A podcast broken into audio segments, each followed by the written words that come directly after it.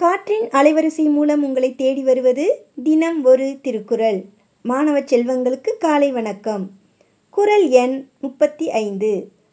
அழுக்காறு அவா வெகுளி இன்னாச்சொல் நான்கும் இழுக்கா இயன்றது அறம். இந்த குறளுக்கான விளக்கம் என்னன்னு பார்ப்போமா? பொறாமை ஆசை சினம் கடுஞ்சொல் வாராமல் ஒழுகுவதே அறம். அழுக்காறு அப்படின்னா பொறாமை அவா அப்படின்னா ஆசை.